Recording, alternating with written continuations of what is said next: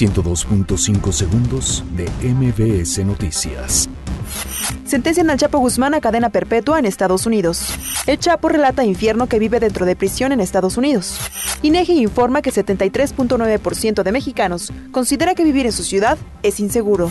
Andrés Manuel López Obrador asegura que ratificación de Temec es conveniente para las tres naciones. La Secretaría de Relaciones Exteriores anuncia inversión de 60 millones de pesos para rehabilitar albergues en frontera sur. Detienen a tres policías militares por el secuestro de un menor. Campesinos bloquean casetas de cobro de autopistas en varios estados. La Secretaría de Seguridad Ciudadana asegura que disminuye 10% incidencia delictiva en Iztapalapa tras ingreso de Guardia Nacional. Canelo Álvarez pospone tradicional pelea de septiembre. 102.5 segundos de MBS Noticias.